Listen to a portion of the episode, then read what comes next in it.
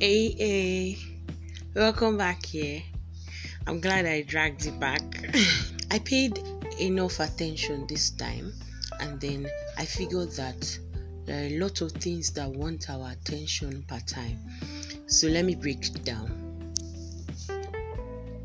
In your mind, there is a battle, usually every single second, every minute, every hour there's usually one battle or the other, battling for probably what people think, what you think, if you are doing right, if you are doing wrong, how you communicate, what you do, and so on and so forth. So I discovered that being a creative, like trying to figure out what to do or what to say as to putting out like online, I figured that we usually have a lot of problems doing that.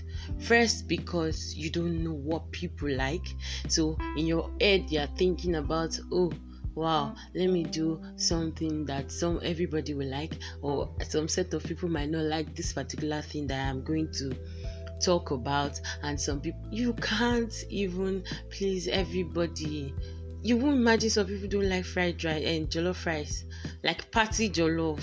So you can't be jollof rice. Even like you get me.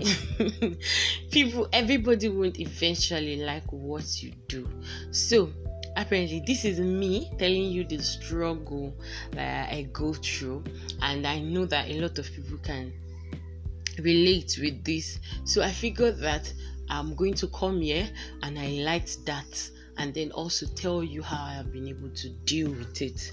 So there's something called the brain dump. The brain dump is the way by which you can like figure out your thoughts together in the sense that you're thinking about something now this minute, you write it down or you record it somewhere. Just just how it is in patches, you can actually put it down that way without meaning, without any construction whatsoever. Just dump it, either good, either bad, however way it comes to you. Dump it down in that sense. You don't have to share that, but you'll be able to rid yourself of all the things, all the thoughts that are bothering you because they end up becoming a burden when you keep them in. So, dumping them on a piece of paper and um, a record on your phone could actually help you clear your mind and for some you can also like replace those words those thoughts with the word of god. In the sense that you can speak the word of god that you think resonates with it at that time. Like if you feed yourself well with the word of god sometimes you could get words that could help you to replace such thoughts in your mind. Mm-hmm. yeah yeah. Yeah and all these things i was not able to get them on my own. I wouldn't lie to you that i thought about it or i felt the needing to like just figure out how to go about it no i definitely got them from books from publications from people, other people's podcasts, and it has really helped. So I thought to come and share it to safe place. Thank you very much for coming today. I am super glad that I still have you. I hope you learned something. I hope you catch your sub, and I hope that next time when you see my updates, when you see this podcast, you would click.